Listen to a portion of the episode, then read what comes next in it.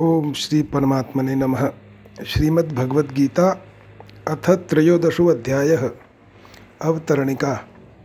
बारहवें अध्याय के आरंभ में अर्जुन ने पूछा कि आप सगुण साकार की उपासना करने वाले और अव्यक्त अक्षर यानी निर्गुण निराकार की उपासना करने वाले, इन दोनों में कौन श्रेष्ठ है?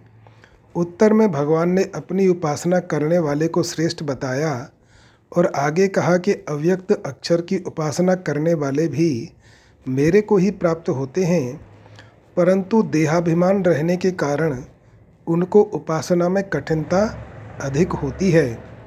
ऐसा कहकर भगवान ने सगुण साकार की उपासना का विस्तार से वर्णन किया। अब अव्यक्त अक्षर की उपासना का विस्तार से वर्णन करने के लिए और उसमें देहाभिमान रूप मुख्य बाधा को दूर करने के लिए भगवान तेरहवें अध्याय का विषय आरंभ करते हैं। सबसे पहले, भगवान क्षेत्र और क्षेत्रज्ञ के विवेक का प्रकरण आरंभ करते हैं। श्री भगवान वाच इदम शरीरम कौंतेय क्षेत्र मित्यभिधीयते, एतद्यो वेत्ति तम प्राहुः, क्षेत्रज्ञ इति तद्विदः। श्री भगवान बोले, हे कुंती पुत्र अर्जुन, यह रूप से कहे जाने वाले शरीर को क्षेत्र इस नाम से कहते हैं और इस क्षेत्र को जो जानता है उसको ज्ञानी लोग क्षेत्रज्ञ इस नाम से कहते हैं। व्याख्या, मनुष्य, यह पशु है, यह पक्षी है, यह वृक्ष है आदि आदि भौतिक चीज़ों को इदंता से अर्थात यह रूप से कहता है, और इस शरीर को कभी मैं रूप से तथा कभी मेरा रूप से कहता है, परंतु वास्तव में अपना कहने लाने वाला शरीर भी इदंता से कहलाने वाला ही है। चाहे स्थूल शरीर हो, चाहे सूक्ष्म शरीर हो, और चाहे कारण शरीर हो, पर हैं वे सब इदंता से कहलाने वाले। जो पृथ्वी, जल, तेज, वायु और आकाश, इन पाँच तत्वों से बना हुआ है, अर्थात जो माता पिता के रज वीर्य से पैदा होता है, उसको स्थूल शरीर कहते हैं। इन, इसका दूसरा नाम अन्नमय कोष भी है, क्योंकि यह अन्न के विकार से ही पैदा होता है और अन्न से ही जीवित रहता है। अतः यह अन्नमय अन्न स्वरूप ही है। इंद्रियों का विषय होने से यह शरीर इदम, यानी यह कहा जाता है। पाँच ज्ञानेन्द्रियाँ, पाँच कर्मेंद्रियाँ पाँच प्राण, मन और बुद्धि, इन सत्रह तत्वों से बने हुए शरीर को सूक्ष्म शरीर कहते हैं। इन सत्रह तत्वों में से प्राणों की प्रधानता को लेकर यह सूक्ष्म शरीर, प्राणमय कोश मन की प्रधानता को लेकर यह मनोमय कोश और बुद्धि की प्रधानता को लेकर यह विज्ञानमय कोश कहलाता है। ऐसा यह सूक्ष्म शरीर भी अंतकरण का विषय होने से इदम कहा जाता है। अज्ञान को कारण शरीर कहते हैं। मनुष्य को बुद्धि तक का तो ज्ञान होता है, पर बुद्धि से आगे का ज्ञान नहीं होता, इसलिए इसे अज्ञान कहते हैं। यह अज्ञान संपूर्ण शरीरों का कारण होने से कारण शरीर कहलाता है। अज्ञान में वास्य ही मूल कारणम। इस कारण शरीर को स्वभाव, आदत और प्रकृति भी कह देते हैं और इसी को आनंदमय कोश भी कह देते हैं। जागृत अवस्था में स्थूल शरीर की प्रधानता होती है और उसमें सूक्ष्म तथा कारण शरीर भी साथ में रहता है। स्वप्न अवस्था में सूक्ष्म शरीर की प्रधानता होती है। और उसमें कारण शरीर भी साथ में रहता है। सुषुप्ति अवस्था में स्थूल शरीर का ज्ञान नहीं रहता, जो कि अन्नमय कोश है, और सूक्ष्म शरीर का भी ज्ञान नहीं रहता, जो कि प्राणमय, मनोमय एवं विज्ञानमय कोश है। अर्थात बुद्धि अविद, अविद्या यानी अज्ञान में लीन हो जाती है। अतः सुषुप्ति अवस्था कारण शरीर की होती है। जागृत और स्वप्न अवस्था में तो सुख दुख का अनुभव होता है, पर सुषुप्ति अवस्था में दुख का अनुभव नहीं होता और सुख रहता है। इसलिए कारण शरीर को आनंदमय कोष कहते हैं। कारण शरीर भी स्वयं का विषय होने से, स्वयं के द्वारा जानने में आने वाला होने से इदम कहा जाता है। उपर्युक्त तीनों शरीरों को शरीर कहने का तात्पर्य है कि इनका प्रतिक्षण नाश होता रहता है। इनको कोष कहने का तात्पर्य है कि जैसे चमड़े से बनी हुई थैली में तलवार रखने से उसकी म्यान संज्ञा हो जाती है, ऐसे ही जीवात्मा के द्वारा इन तीनों शरीरों को अपना मानने से, इन अपने को इनमें रहने वाला मानने से इन तीनों शरीरों की कोष संज्ञा हो जाती है। इस शरीर को क्षेत्र कहने का तात्पर्य है कि यह प्रतिक्षण नष्ट होता, प्रतिक्षण बदलता है।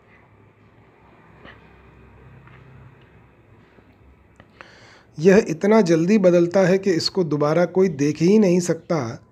अर्थात दृष्टि पड़ते ही जिसको देखा, उसको फिर दोबारा नहीं देख सकते, क्योंकि वह तो बदल गया। शरीर को क्षेत्र कहने का दूसरा भाव खेत से है। जैसे खेत में तरह तरह के बीज डालकर खेती की जाती है, ऐसे ही इस मनुष्य शरीर में अहंता ममता करके जीव तरह तरह के कर्म करता है। उन कर्मों के संस्कार अंतकरण में पड़ते हैं।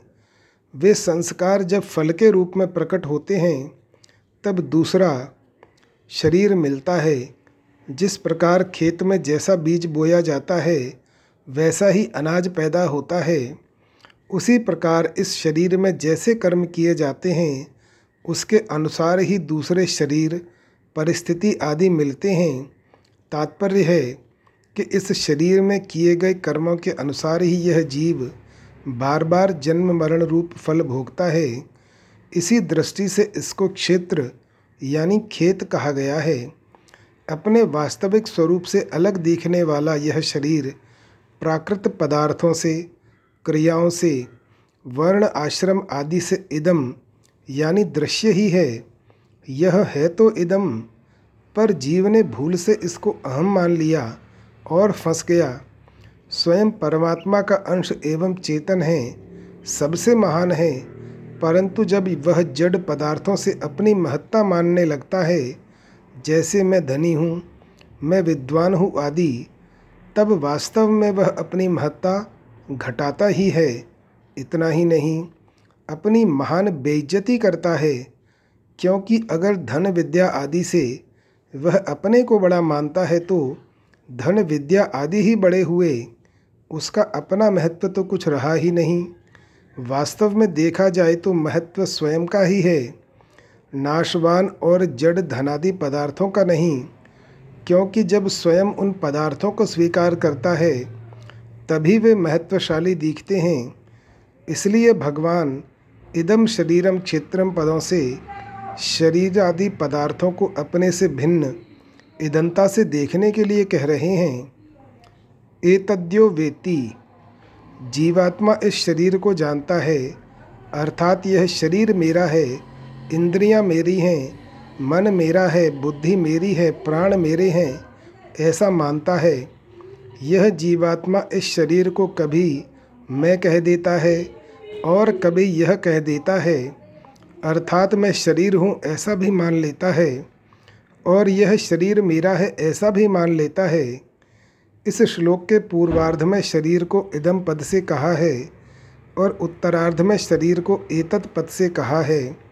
यद्यपि ये दोनों ही पद नज़दीक के वाचक हैं, तथापि इदम की अपेक्षा एतत पद अत्यंत नज़दीक का वाचक है। अतः यहाँ इदम पद अंगुली निर्दिष्ट शरीर समुदाय का द्योतन करता है और एतत पद इस शरीर में जो मैपन है, उस मैपन का द्योतन करता है। तम प्राहु क्षेत्रज्ञ इति तद्विद। जैसे दूसरे अध्याय के सोलहवें श्लोक में सत असत के तत्व को जानने वालों को तत्वदर्शी कहा है। ऐसे ही यहाँ क्षेत्र क्षेत्रज्ञ के तत्व को जानने वालों को तद्विद कहा है। क्षेत्र क्या है और क्षेत्रज्ञ क्या है इसका जिनको बोध हो चुका है ऐसे तत्वज्ञ महापुरुष इस जी, जीवात्मा को क्षेत्रज्ञ नाम से कहते हैं। तात्पर्य है कि क्षेत्र की तरफ़ दृष्टि रहने से क्षेत्र के साथ संबंध रहने से ही इस जीवात्मा को वे ज्ञानी महापुरुष क्षेत्रज्ञ कहते हैं, अगर यह जीवात्मा क्षेत्र के साथ संबंध न रखे तो फिर इसकी क्षेत्रज्ञ संज्ञा नहीं रहेगी, यह परमात्मा स्वरूप हो जाएगा। मार्मिक बात, यह नियम है कि जहाँ से बंधन होता है, वहाँ से खोलने पर ही छुटकारा हो सकता है।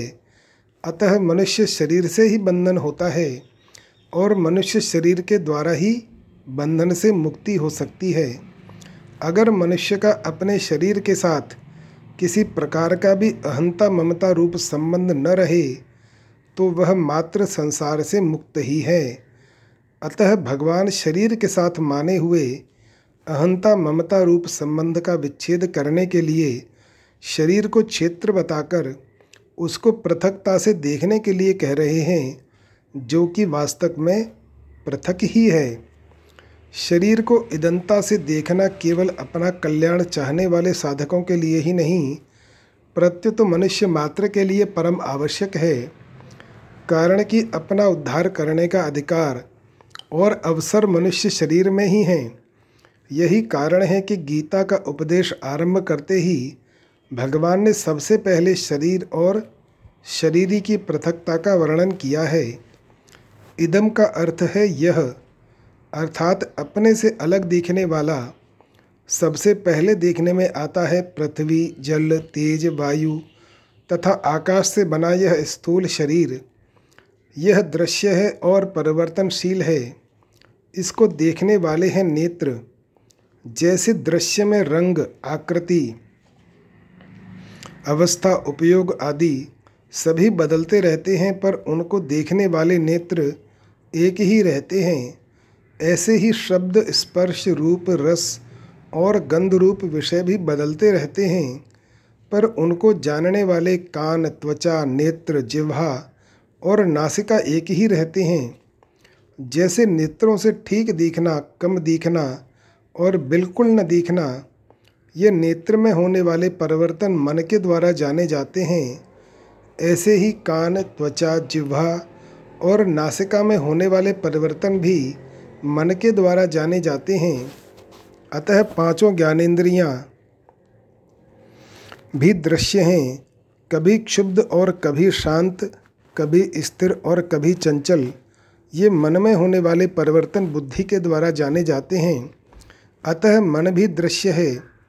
कभी ठीक समझना, कभी कम समझना और कभी बिल्कुल न समझना। ये बुद्धि में होने वाले परिवर्तन स्वयं जीवात्मा के द्वारा जाने जाते हैं। अतः बुद्धि भी दृश्य है। बुद्धि आदि के दृष्टा स्वयं जीवात्मा में कभी परिवर्तन हुआ नहीं, है नहीं, होगा नहीं और होना संभव भी नहीं। वह सदा एक रस रहता है, अतः वह कभी किसी का दृश्य नहीं हो सकता। रूपम दृश्यम लोचनम द्रक तदृश्यम द्रक तो मानसम दृश्याधिवृत्त साक्षी द्रगेव न तो दृश्यते। सर्वप्रथम नेत्र दृष्टा है और रूप दृश्य है, फिर मन दृष्टा है और नेत्रादि इंद्रियाँ दृश्य हैं, फिर बुद्धि दृष्टा है और मन दृश्य है। अंत में बुद्धियों की वृत्ति का भी जो दृष्टा है, वह साक्षी, यानी स्वयं प्रकाश आत्मा किसी का भी दृश्य नहीं है। इंद्रियाँ अपने अपने विषय को तो जान सकती हैं, पर विषय अपने से पर इंद्रियों को नहीं जान सकते। इसी तरह इंद्रियाँ और विषय मन को नहीं जान सकते। मन इंद्रियाँ और विषय बुद्धि को नहीं जान सकते, तथा बुद्धि मन इंद्रियाँ और विषय स्वयं को नहीं जान सकते। न जानने में मुख्य कारण यह है कि इंद्रियाँ मन और बुद्धि तो सापेक्ष दृष्टा हैं। अर्थात एक दूसरे की सहायता से केवल अपने से स्थूल रूप को देखने वाले हैं किंतु स्वयं जीवात्मा शरीर इंद्रियाँ, मन और बुद्धि से अत्यत्म सूक्ष्म और श्रेष्ठ होने के कारण निरपेक्ष दृष्टा है अर्थात दूसरे किसी की सहायता के बिना खुद ही देखने वाला है। उपर्युक्त विवेचन में यद्यपि इंद्रियाँ, मन और बुद्धि को भी दृष्टा कहा गया है तथापि वहाँ भी यह समझ लेना चाहिए कि स्वयं जीवात्मा के साथ रहने पर ही इनके द्वारा देखा जाना संभव होता है। कारण कि मन बुद्धि आदि जड़ प्रकृति का कार्य होने से स्वतंत्र दृष्टा नहीं हो सकते। अतः स्वयं ही वास्तविक दृष्टा है। दृश्य पदार्थ यानी शरीर, देखने की शक्ति यानी नेत्र, मन बुद्धि और देखने वाला यानी जीवात्मा, इन तीनों में गुणों की भिन्नता होने पर भी तात्विक एकता है। कारण कि तात्विक एकता के बिना देखने का आकर्षण, देखने की सामर्थ्य और देखने की प्रवृत्ति सिद्ध ही नहीं होती। यहाँ यह शंका हो सकती है कि स्वयं जीवात्मा तो चेतन है, फिर वह जड़ बुद्धि आदि को कैसे देखता है? इसका समाधान है कि स्वयं जड़ से तादात्म्य करके जड़ के सहित अपने को मैं मान लेता है। यह मैं न तो जड़ है और न चेतन ही है। जड़ में विशेषता देखकर यह जड़ के साथ एक होकर कहता है कि मैं धनवान हूँ, मैं विद्वान हूँ आदि। और चेतन में विशेषता देखकर यह चेतन के साथ एक होकर कहता है कि मैं आत्मा हूँ, मैं ब्रह्म हूँ आदि। यही प्रकृतिस्थ पुरुष है, जो प्रकृतिजन्य गुणों के संग से ऊंच नीच योनियों में बार बार जन्म लेता रहता है। तात्पर्य यह निकला कि प्रकृतिस्थ पुरुष में जड़ और चेतन दोनों अंश विद्यमान हैं। चेतन की रुचि परमात्मा की तरफ़ जाने की है, किंतु भूल से उसने जड़ के साथ तादात्म्य कर लिया। तादात्म्य में जो जड़ अंश हैं उसका आकर्षण जड़ता की तरफ़ होने से वही सजातीयता के कारण जड़ बुद्धि आदि का दृष्टा बनता है। यह नियम है कि देखना केवल सजातीयता में ही संभव होता है। अर्थात दृश्य दर्शन और दृष्टा के एक ही जाति के होने से देखना होता है, अन्यथा नहीं। इस नियम से यह पता चलता है कि स्वयं जीवात्मा जब तक बुद्धि आदि का दृष्टा रहता है तब तक उसमें बुद्धि की जाति की जड़ वस्तु है अर्थात जड़ प्रकृति के साथ उसका माना हुआ संबंध है। यह माना हुआ संबंध ही सब अनर्थों का मूल है। इसी माने हुए संबंध के कारण वह संपूर्ण जड़ प्रकृति अर्थात बुद्धि मन इंद्रियाँ, विषय शरीर और पदार्थों का दृष्टा बनता है। परिशिष्ट भाव। इदम क्षेत्र के अंतर्गत अनंत ब्रह्मांड हैं। अनंत ब्रह्मांडों में जितने भी शरीर हैं, उनमें परा क्षेत्रज्ञ है और अपरा क्षेत्र है। जीव जगत को जानने वाला और परमात्मा को मानने वाला है। जानने वाला व्यापक होता है। अतः क्षेत्रज्ञ के एक अंश में अनंत ब्रह्मांड हैं। ये न सर्वमिदम ततम। साधक को जानना चाहिए कि मैं क्षेत्र नहीं हूँ प्रत्युत क्षेत्र को जानने वाला क्षेत्रज्ञ हूँ। दृश्य दृष्टा के किसी अंश में होता है, जैसे आँख से सब कुछ देखने पर भी आँख नहीं भरती, अतः वास्तव में आँख दृश्य से भी बड़ी हुई। बुद्धि से कितनी ही बातें जान लें, पर बुद्धि कभी भरती नहीं, खाली ही रहती है।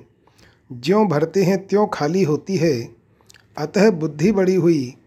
ब्रह्मा जी की उत्पत्ति, स्थिति और प्रलय भी हमारी बुद्धि के जानने के अंतर्गत हैं। सूक, स्थूल, सूक्ष्म और कारण संपूर्ण शरीर दृश्य हैं। ऐसे ही स्थूल, सूक्ष्म और कारण संपूर्ण सृष्टि के भी दृश्य हैं। यह संपूर्ण दृश्य दृष्टा के किसी अंश में हैं। जैसे धन के संबंध से मनुष्य धनवान कहलाता है, किंतु धन का संबंध न रहने पर धनवान व्यक्ति तो रहता है। पर उसकी धनवान संज्ञा नहीं रहती। ऐसे ही क्षेत्र के संबंध से स्वयं क्षेत्रज्ञ कहलाता है। किंतु क्षेत्र का संबंध न रहने से क्षेत्रज्ञ स्वयं तो रहता है, पर उसकी क्षेत्रज्ञ संज्ञा नहीं रहती। तात्पर्य है कि एक ही चिन्मय तत्व से, यानी समझने की दृष्टि से, क्षेत्र के संबंध से क्षेत्रज्ञ, क्षर के संबंध से अक्षर शरीर के संबंध से शरीरी, दृश्य के संबंध से दृष्टा, साक्ष्य के संबंध से साक्षी और करण के संबंध से कर्ता कहा जाता है। वास्तव में उस तत्व का कोई नाम नहीं है। वह केवल अनुभव रूप है। उस क्षेत्रज्ञ का स्वरूप क्या है, इसको आगे के श्लोक में बताते हैं। क्षेत्रज्ञम चापि माम विद्धि सर्व क्षेत्रेषु भारत। क्षेत्र क्षेत्रज्ञ योर ज्ञानम यज्ञानम मतम मम। हे भरत वंशोद्भव अर्जुन, तू संपूर्ण क्षेत्रों में क्षेत्रज्ञ, मुझे ही समझ। और क्षेत्र क्षेत्रज्ञ का जो ज्ञान है, वही मेरे मत में ज्ञान है। संपूर्ण क्षेत्रों में मैं हूँ, ऐसा जो अहम भाव है, उसमें मैं तो क्षेत्र है। और हूँ मैं पन का ज्ञाता क्षेत्रज्ञ है। मैं का संबंध होने से ही हूँ है। अगर मैं का संबंध न रहे तो हूँ नहीं रहेगा। प्रत्युत है रहेगा। कारण कि है ही मैं के साथ संबंध होने से हूँ कहा जाता है। अतः वास्तव में क्षेत्रज्ञ की परमात्मा के साथ एकता है। इसी बात को भगवान यहाँ कह रहे हैं कि संपूर्ण क्षेत्रों में मेरे को ही क्षेत्रज्ञ समझो। मनुष्य किसी विषय को जानता है तो वह जानने में आने वाला विषय ज्ञेय कहलाता है। उस ज्ञेय को वह किसी करण के द्वारा ही जानता है। करण दो तरह का होता है, बहिकरण और अंतकरण।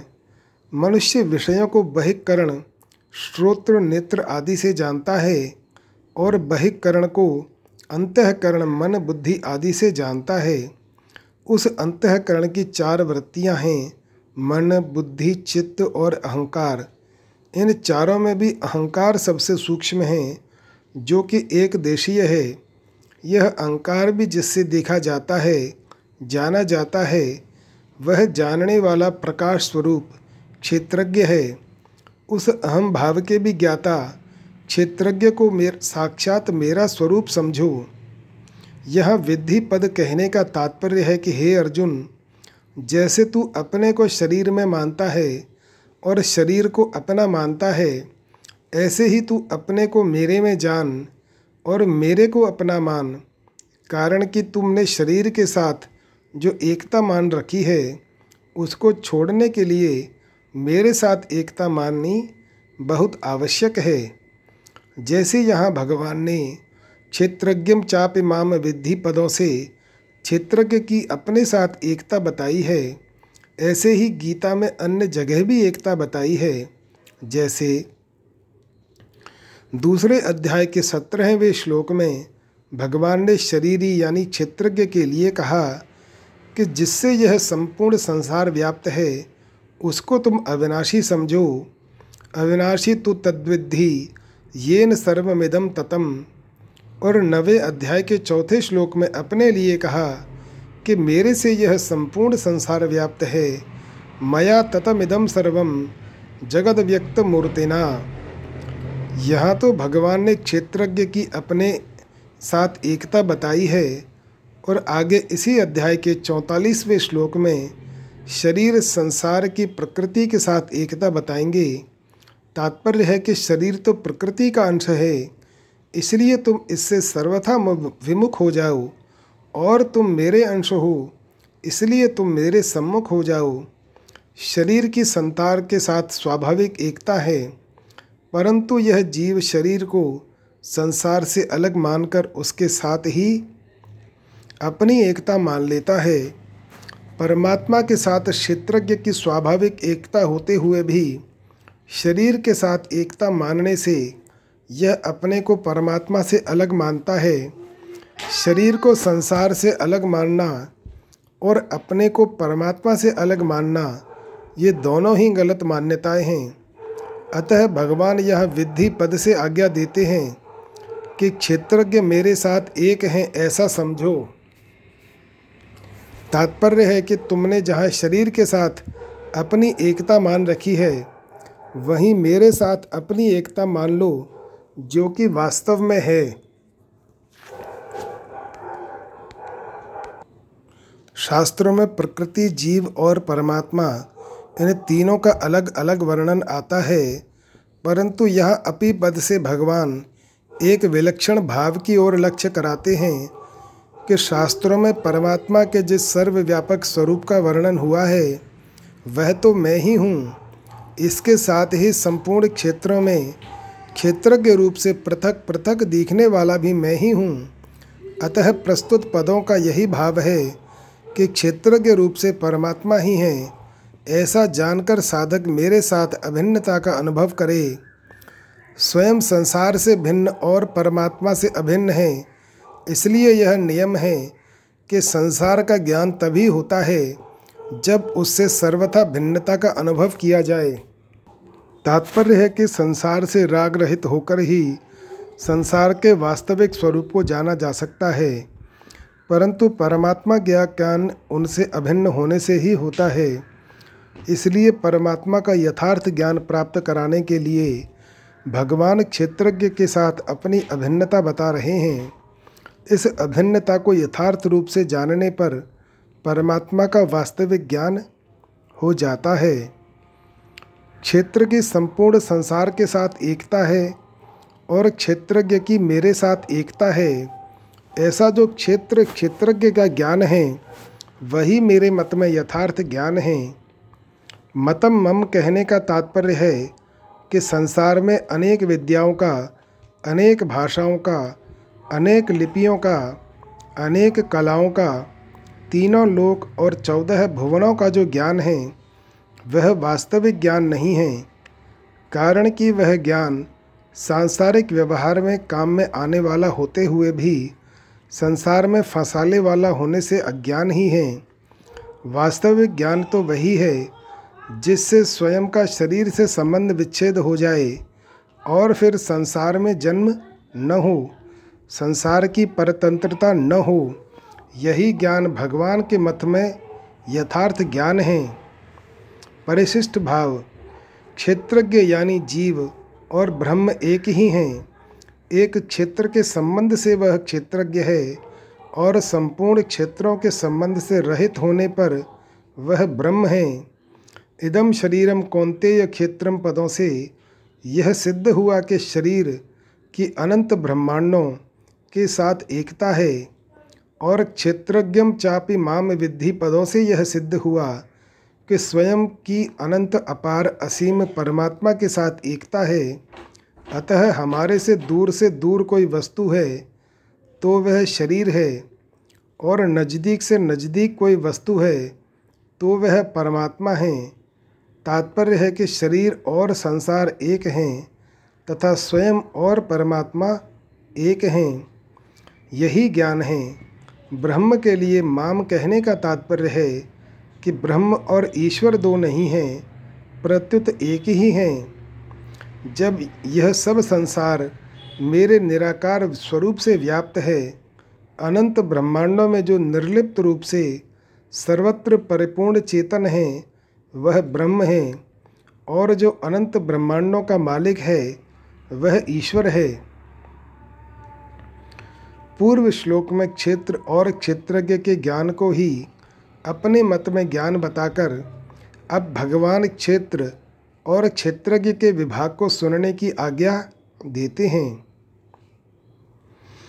तत्क्षेत्रम यच्च याद्रक, च यद्विकार यतश्च यत, स च यो यत प्रभावश्च तत्समासेन में शृणु। वह क्षेत्र जो है और जैसा है, तथा जिन विकारों वाला है, और जिससे जो पैदा हुआ है तथा वह क्षेत्रज्ञ भी जो है और जिस प्रभाव वाला है, वह सब संक्षेप में मुझसे सुन। तत् शब्द दो का वाचक होता है, पहले कहे हुए विषय का और दूरी का। इसी अध्याय के पहले श्लोक में जिसको इदम पद से कहा गया है, उसी को यहाँ तत्पद से कहा है, क्षेत्र सब देश में नहीं है, सब काल में नहीं है। और अभी भी प्रतिक्षण अभाव में जा रहा है। यह क्षेत्र की स्वयं से दूरी है। यच्च, उस क्षेत्र का जो स्वरूप है, जिसका वर्णन इसी अध्याय के पाँचवें श्लोक में हुआ है।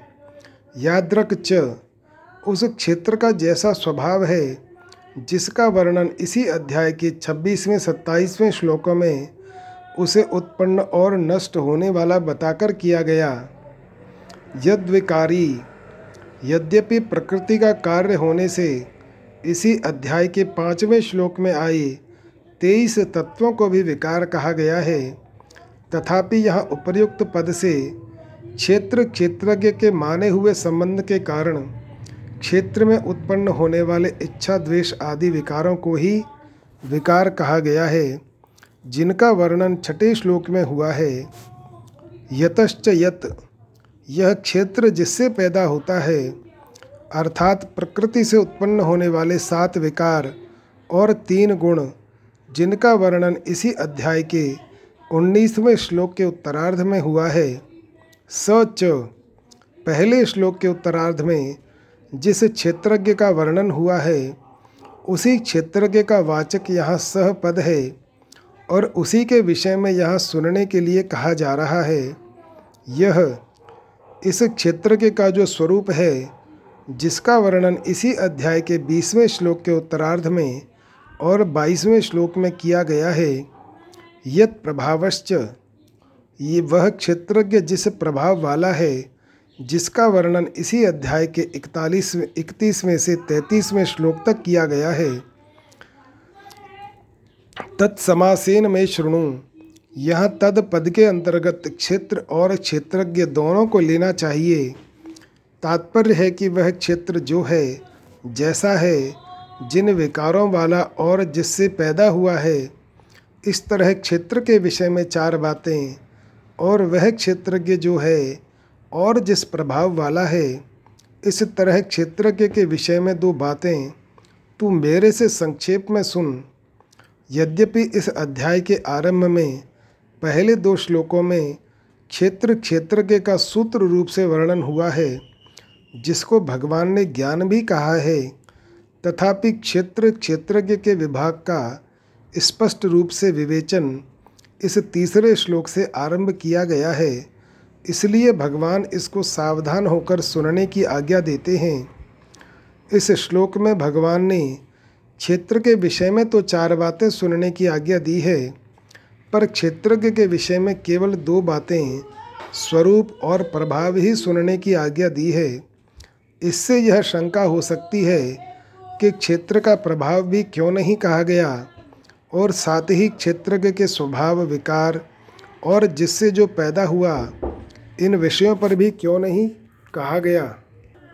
इसका समाधान यह है कि एक क्षण भी एक रूप में स्थिर न रहने वाले क्षेत्र का प्रभाव हो ही क्या सकता है?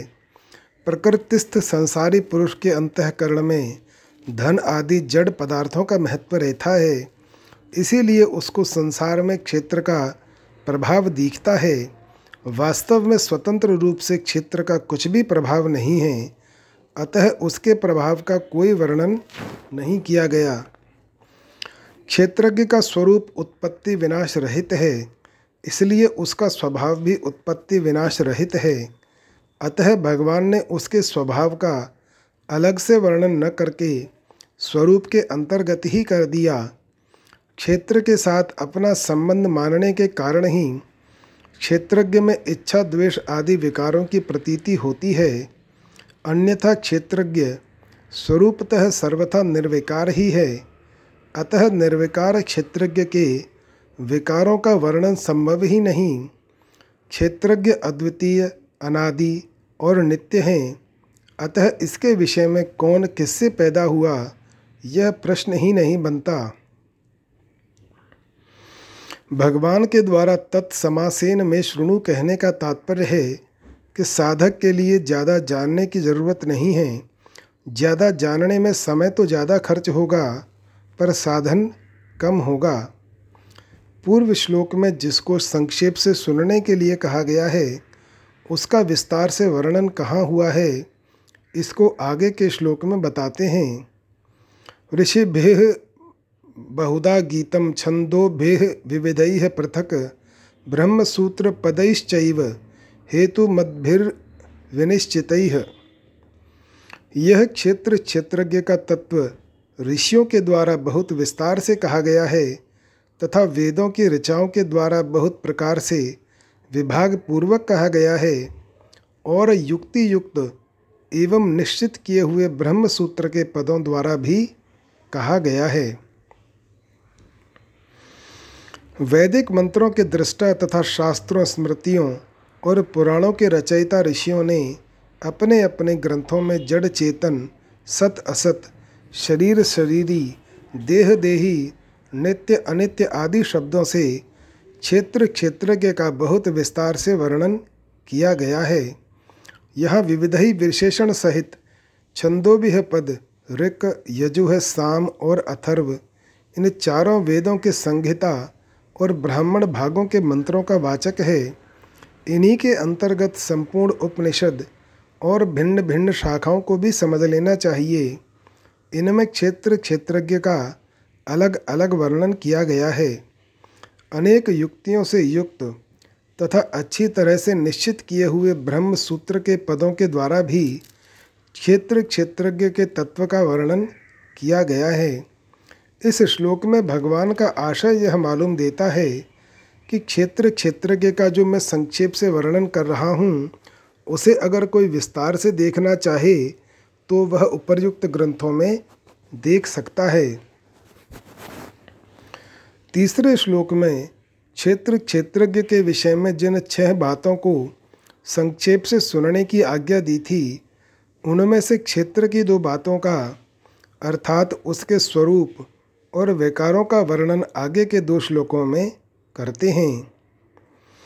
महाभूतान्यहंकारो बुद्धिरव्यक्तमेव च इंद्रियाणी दशैकम च पंचचेंद्रिय गोचरा मूल प्रकृति और समष्टि बुद्धि समष्टि अहंकार पाँच महाभूत और दस इंद्रियाँ, एक मन तथा पाँचों इंद्रियों के पाँच विषय यही चौबीस तत्वों वाला क्षेत्र है।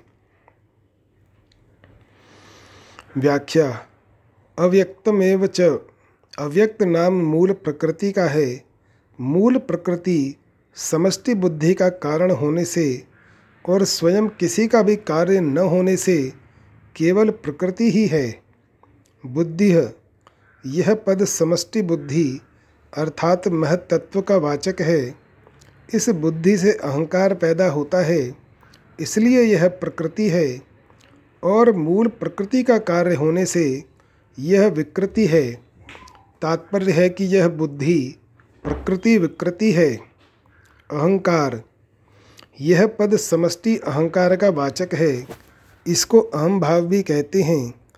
पंच महाभूत का कारण होने से यह अहंकार प्रकृति है और बुद्धि का कार्य होने से यह विकृति है। तात्पर्य है कि यह अहंकार प्रकृति विकृति है। महाभूतानी पृथ्वी, जल, तेज, वायु और आकाश ये पाँच महाभूत हैं। महाभूत दो प्रकार के होते हैं, पंचीकृत और अपंचीकृत। एक एक महाभूत के पाँच विभाग होकर जो मिश्रण होता है, उसको पंचीकृत महाभूत कहते हैं। आकाश के दो विभाग हैं, जिनमें से आधा भाग आकाश अपने स्वरूप से रहा और दूसरे आधे भाग के चार विभाग किए। उनमें से उसने एक भाग वायु को एक भाग तेज को, एक भाग जल को और एक भाग पृथ्वी को दे दिया। वायु के दो विभाग हैं। उनमें से आधा भाग वायु अपने स्वरूप से रही और दूसरे आधे भाग के चार विभाग किए, जिनको क्रमशः आकाश, तेज, जल और पृथ्वी को दे दिया। तेज के दो विभाग हैं। उनमें से आधा भाग तेज अपने स्वरूप से रहा और दूसरे आधे भाग के चार विभाग करके क्रमशः एक एक भाग, आकाश, वायु, जल और पृथ्वी को दे दिया। जल के दो विभाग हैं, उनमें से आधा भाग जल अपने स्वरूप से रहा और दूसरे आधे भाग के चार विभाग करके क्रमशः एक एक भाग, आकाश, वायु, तेज और पृथ्वी को दिया। ऐसे ही पृथ्वी के दो विभाग हैं, उनमें से आधा भाग पृथ्वी अपने स्वरूप से रही और दूसरे आधे भाग के चार विभाग करके क्रमशः एक एक भाग, आकाश, वायु, तेज और जल को दिया। इस तरह पाँचों महाभूतों का पंचीकरण मिश्रण होने से इसको पंचीकृत महाभूत कहते हैं।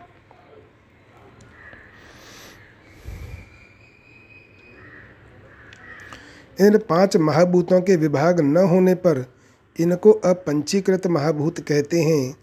यहाँ इन्हीं अपंचीकृत महाभूतों का वाचक महाभूतानी पद है। इन महाभूतों को पंच तन्मात्राएँ तथा सूक्ष्म महाभूत भी कहते हैं। दस इंद्रियाँ, एक मन और शब्द आदि पाँच विषयों के कारण होने से ये महाभूत प्रकृति हैं और अहंकार के कार्य होने से ये विकृति हैं। तात्पर्य है कि ये पंच महाभूत प्रकृति विकृति हैं। इंद्रियाणी दश, श्रोत्र, त्वचा, नेत्र, रसना और घ्राण, ये पाँच ज्ञानेन्द्रियाँ हैं। तथा वाक, पाणी, पाद, उपस्थ और पायु, ये पाँच कर्मेंद्रियाँ हैं। ये दसों इंद्रियाँ अपंचीकृत महाभूतों से पैदा होने से और स्वयं किसी का भी कारण न होने से केवल विकृति ही हैं। एकम च अपंचीकृत महाभूतों से पैदा होने से और स्वयं किसी का भी कारण न होने से मन केवल विकृति ही है। पंचचेंद्रिय गोचराह, शब्द, स्पर्श, रूप, रस और गंध, ये पाँच ज्ञानेंद्रियों के पाँच विषय हैं। अपंचीकृत महाभूतों से पैदा होने से और स्वयं किसी के भी कारण न होने से ये पाँचों विषय केवल विकृति ही हैं। इन सबका निष्कर्ष यह निकला कि पाँच महाभूत एक अहंकार और एक बुद्धि ये सात प्रकृति विकृति हैं मूल प्रकृति केवल प्रकृति है और दस इंद्रियाँ, एक मन और पाँच ज्ञानेंद्रियों के विषय ये सोलह केवल विकृति हैं। इस तरह इन चौबीस तत्वों के समुदाय का नाम क्षेत्र है। इसी का एक तुच्छ अंश यह मनुष्य शरीर है। जिसको भगवान ने पहले श्लोक में इदम शरीरम और तीसरे श्लोक में तत्क्षेत्रम पद से कहा है। इच्छा द्वेष सुखम दुखम संघातश्च चेतना घृत्य एतत् क्षेत्रम समासेन सविकारम उदाहृतम। इच्छा, द्वेष, सुख, दुख, संघात यानी शरीर, चेतना यानी प्राण शक्ति और धृति, इन विकारों सहित यह क्षेत्र संक्षेप से कहा गया है। व्याख्या, इच्छा, अमुक वस्तु, व्यक्ति, परिस्थिति आदि मिले। ऐसी जो मन में चाहना रहती है, उसको इच्छा कहते हैं। क्षेत्र के विकारों में भगवान सबसे पहले इच्छा रूप विकार का नाम लेते हैं। इसका तात्पर्य यह है कि इच्छा मूल विकार है, क्योंकि ऐसा कोई पाप और दुख नहीं है, जो सांसारिक इच्छाओं से पैदा न होता हो। अर्थात संपूर्ण पाप और दुख सांसारिक इच्छाओं से ही पैदा होते हैं। द्वेष, कामना और अभिमान में बाधा लगने पर क्रोध पैदा होता है। अंतकरण में उस क्रोध का जो सूक्ष्म रूप रहता है, उसको द्वेष कहते हैं। यहाँ द्वेष पद के अंतर्गत क्रोध को भी समझ लेना चाहिए। सुखम, अनुकूलता के आने पर मन में जो प्रसन्नता होती है अर्थात अनुकूल परिस्थिति जो मन को सुहाती है, उसको सुख कहते हैं। दुखम, प्रतिकूलता के आने पर मन में जो हलचल होती है, अर्थात प्रतिकूल परिस्थिति जो मन को सुहाती नहीं है, उसको दुख कहते हैं। संघात, चौबीस तत्वों से बने हुए शरीर रूप समूह का नाम संघात है। शरीर का उत्पन्न होकर सत्ता रूप से दिखना भी विकार है, तथा उसमें प्रतिक्षण परिवर्तन होते रहना भी विकार है। चेतना नाम प्राण शक्ति का है, अर्थात शरीर में जो प्राण चल रहे हैं, उसका नाम चेतना है। इस चेतना में परिवर्तन होता रहता है। जैसे सात्विक वृत्ति आने पर प्राण शक्ति शांत रहती है, और चिंता, शोक, भय, उद्वेग आदि होने पर प्राण शक्ति वैसी शांत नहीं रहती, क्षुब्ध हो जाती है। यह प्राण शक्ति निरंतर नष्ट होती रहती है, अतः यह भी विकार रूप ही है। साधारण लोग प्राण वालों को चेतन और निष्प्राण वालों को अचेतन कहते हैं। इस दृष्टि से यहाँ प्राण शक्ति को चेतना कहा गया है। धृति नाम धारण शक्ति का है। यह धृति भी बदलती रहती है। मनुष्य कभी धैर्य को धारण करता है और कभी प्रतिकूल परिस्थिति आने पर धैर्य को छोड़ देता है। कभी धैर्य ज़्यादा रहता है और कभी धैर्य कम रहता है। मनुष्य कभी अच्छी बात को धारण करता है और कभी विपरीत बात को धारण करता है। अतः धृति भी क्षेत्र का विकार है। जैसे पहले श्लोक में इदम शरीरम कहकर व्यष्टि शरीर से अपने को अलग देखने के लिए कहा, ऐसे ही दृश्य से दृष्टा को अलग दिखाने के लिए यहाँ एतत् पद आया है। पाँचवें श्लोक में भगवान ने समष्टि संसार का वर्णन किया है और यहाँ छठे श्लोक में व्यष्टि शरीर के विकारों का वर्णन किया, क्योंकि समष्टि शरीर में इच्छा द्वेष आदि विकार होते ही नहीं। तात्पर्य यह है कि व्यष्टि शरीर समष्टि संसार से और समष्टि संसार व्यष्टि शरीर से अलग नहीं हैं, अर्थात दोनों एक ही हैं। जैसे इसी अध्याय के दूसरे श्लोक में भगवान ने क्षेत्रज्ञ के साथ अपनी एकता बताई, ऐसे ही यहाँ व्यष्टि शरीर और उसमें होने वाले विकारों की समष्टि संसार के साथ एकता बताते हैं। आगे इक्कीसवें श्लोक में भगवान ने पुरुष की स्थिति शरीर में न बताकर प्रकृति में बताई है। पुरुष प्रकृतिस्थो है इससे भी सिद्ध होता है कि पुरुष की स्थिति व्यष्टि शरीर में हो जाने से उसकी स्थिति समष्टि प्रकृति में हो जाती है, क्योंकि व्यष्टि शरीर और समष्टि प्रकृति दोनों एक ही हैं। वास्तव में देखा जाए तो व्यष्टि है ही नहीं, केवल समष्टि ही है। व्यष्टि केवल भूल से ही मानी हुई है। जैसे समुद्र की लहरों को समुद्र से अलग मानना भूल है, ऐसे ही व्यष्टि शरीर को समष्टि संसार से अलग मानना भूल ही है। विशेष बात क्षेत्रज्ञ जब अविवेक से क्षेत्र के साथ अपना संबंध मान लेता है, तब क्षेत्र में इच्छा, द्वेष आदि विकार पैदा हो जाते हैं। क्षेत्रज्ञ का वास्तविक स्वरूप तो सर्वथा निर्विकार ही है। क्षेत्र क्षेत्रज्ञ के संयोग से पैदा होने वाले विकार सर्वथा मिटाए जा सकते हैं, क्योंकि क्षेत्रज्ञ का क्षेत्र के साथ संयोग केवल माना हुआ है।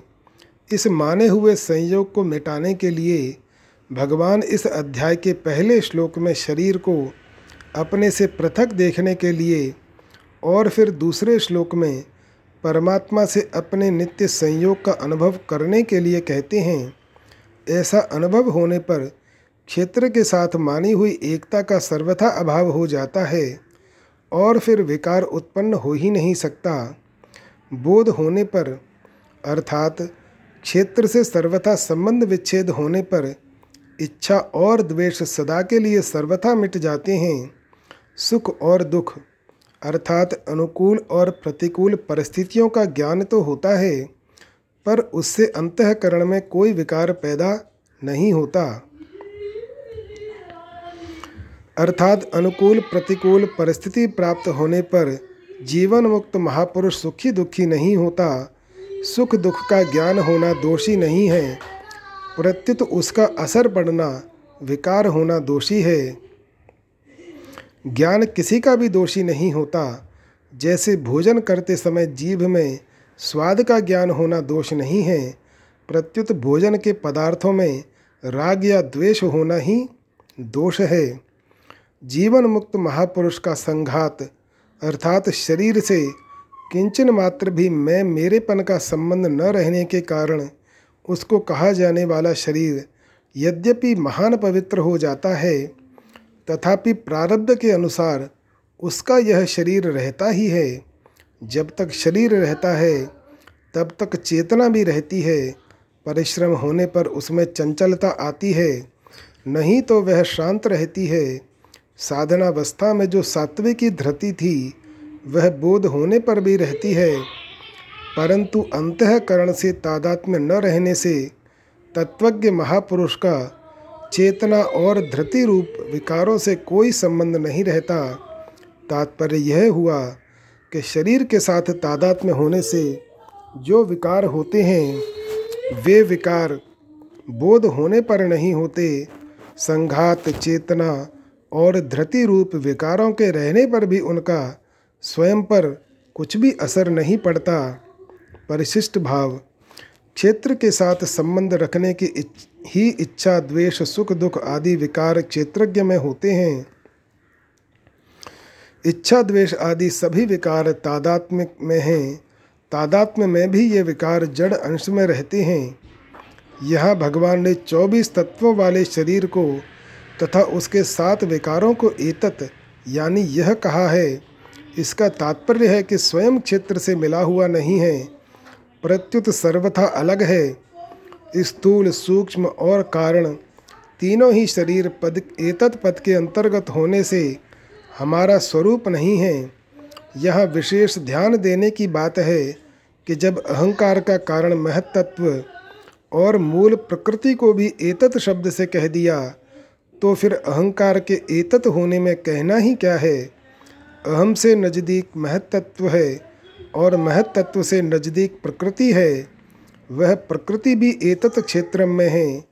तात्पर्य है कि अहम हमारा स्वरूप है ही नहीं। जो मनुष्य स्वयं को और अहम को अलग अलग जान लेता है, उसका फिर कभी जन्म नहीं होता और वह परमात्मा को प्राप्त हो जाता है। जय श्री राम।